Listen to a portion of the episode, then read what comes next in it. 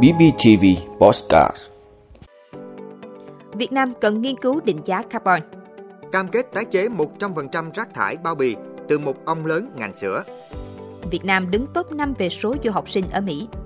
Ngôi làng duy nhất của Việt Nam được vinh danh làng du lịch tốt nhất thế giới. Giá cà phê cao kỷ lục, người dân hái cả quả xanh để bán. Trung Quốc triển khai mạng Internet mạnh nhất thế giới.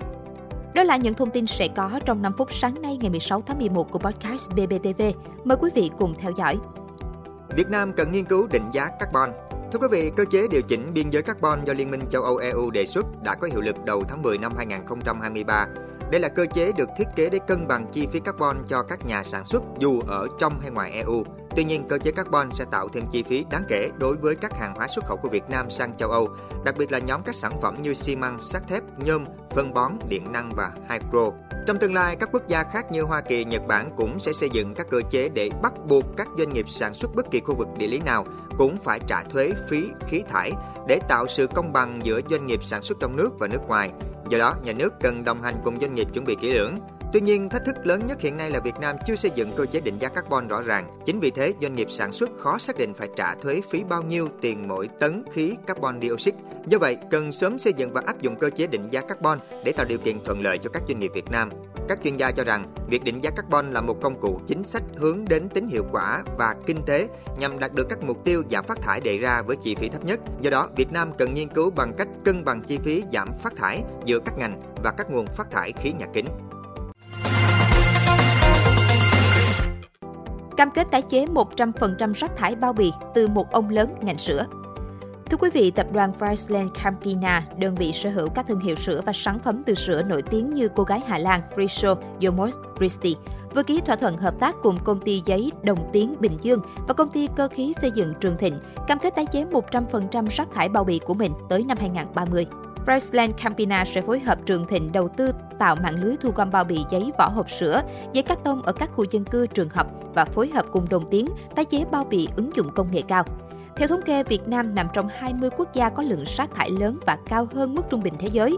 Chỉ tính riêng các vỏ hộp sữa, mỗi năm Việt Nam thải ra môi trường đến 10 đến 15 tỷ vỏ hộp, nhưng con số thu gom và tái chế các loại vỏ đồ uống chưa đến 5%. Việt Nam đứng top 5 về số du học sinh ở Mỹ. Thưa quý vị, Viện Giáo dục Quốc tế cho biết năm học 2022-2023, Mỹ tiếp tục là điểm đến hàng đầu thế giới của sinh viên quốc tế với hơn 1 triệu sinh viên đến từ hơn 230 quốc gia, trong đó có gần 22.000 du học sinh là người Việt Nam, tăng gần 6% so với năm học trước. Đứng đầu về số lượng du học sinh ở Mỹ là Trung Quốc và Ấn Độ, tiếp đến là Hàn Quốc, Canada, Việt Nam đang tiếp tục đứng vị trí thứ năm. Khoa học, công nghệ, kỹ thuật và toán STEAM cũng như kinh doanh quản trị vẫn là các khối ngành du học sinh Việt Nam tại Mỹ theo học nhiều nhất. Ngôi làng duy nhất của Việt Nam được vinh danh làng du lịch tốt nhất thế giới. Thưa quý vị, xã Tân Hóa, huyện Minh Hóa, tỉnh Quảng Bình vừa tổ chức lễ đón nhận danh hiệu Làng du lịch tốt nhất thế giới năm 2023 Best Tourism Village do Tổ chức Du lịch Thế giới trao tặng. Đây là ngôi làng duy nhất của Việt Nam được chọn trong danh sách 260 làng du lịch đến từ 60 quốc gia tham dự giải, được Tổ chức Du lịch Thế giới vừa công nhận, đồng thời là làng duy nhất của Đông Nam Á được chọn vào danh sách này. Nằm cách trung tâm thị trấn Quy Đạt khoảng 8 km về phía đông nam, tận Hóa được thiên nhiên ban tặng nhiều cảnh quan hùng vĩ cùng những nét văn hóa đặc sắc. Tuy nhiên nơi đây cũng thường xuyên ngập chìm trong nước lũ nhiều ngày liền.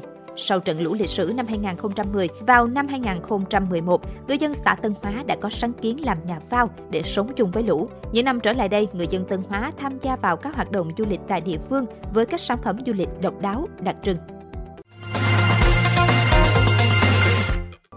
Giá cà phê cao kỷ lục, người dân hái cả quả xanh để bán. Thưa quý vị, thông tin từ Ủy ban Nhân dân huyện Lâm Hà, tỉnh Lâm Đồng cho biết, do giá cà phê tăng cao kỷ lục, hiện có nhiều nông dân thu hái quả cà phê xanh bán làm ảnh hưởng đến chất lượng cà phê nhân, bị nhiều doanh nghiệp thu mua chế biến cà phê phản ánh. Ủy ban Nhân dân huyện đã gửi thông báo tới các cơ sở thu mua chế biến cà phê trên địa bàn, thực hiện thu mua cà phê đảm bảo tỷ lệ quả chín trên 90% đối với phương pháp chế biến ướt, trên 80% đối với phương pháp chế biến khô, tuyệt đối không được thu mua cà phê quả xanh, tỷ lệ tạp chất sâu bệnh hại cao đồng thời khuyến cáo bà con chỉ thu hoạch những quả cà phê đúng tầm chín, không thu hái trái xanh, trái non và thu hái đúng kỹ thuật để đảm bảo chất lượng cũng như sản lượng cho những mùa tiếp theo. Huyện cũng yêu cầu chính quyền cấp xã kiểm tra giám sát chặt chẽ việc thu mua cà phê quả tươi của các cơ sở thu mua chế biến cà phê.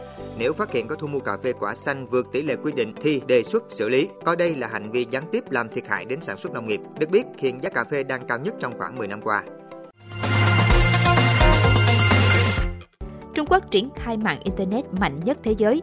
Thưa quý vị, Trung Quốc vừa ra mắt thế hệ mới nhất của mạng Internet thế giới, mạnh hơn gấp 10 lần so với các mạng chủ lực hiện tại. Trước đó, các chuyên gia dự đoán mạng tốc độ cực cao 1 terabit trên giây sẽ không xuất hiện trước năm 2025. Với tốc độ lên đến 1,2 terabit, 1.200 gigabit trên giây, Mạng Internet mới nhất của Trung Quốc có thể giúp người dùng gửi dữ liệu nặng bằng 150 bộ phim trong chớp mắt, nhanh hơn 3 lần so với mạng Internet hàng đầu ở Mỹ. Hiện đa số các tuyến mạng lõi của thế giới đạt tốc độ khoảng 100 gigabit trên giây. Mỹ cũng chỉ vừa mới hoàn tất việc chuyển đổi thế hệ thứ năm của mạng Internet 2 với tốc độ 400 gigabit trên giây.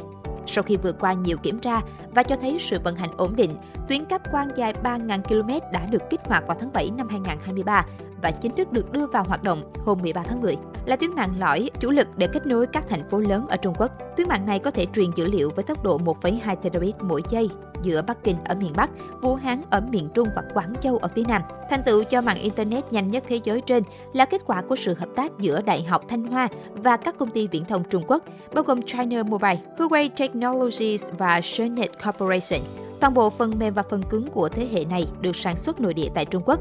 Theo đó, nhóm nghiên cứu đã có các cải tiến cho nhiều thiết bị như bộ định tuyến, thiết bị chuyển mạch và các kết nối cáp quang. Cảm ơn quý vị đã luôn ủng hộ các chương trình của Đài Phát thanh truyền hình và báo Bình Phước. Nếu có nhu cầu đăng thông tin quảng cáo ra vặt, quý khách hàng vui lòng liên hệ phòng dịch vụ quảng cáo phát hành số điện thoại 02713 887065.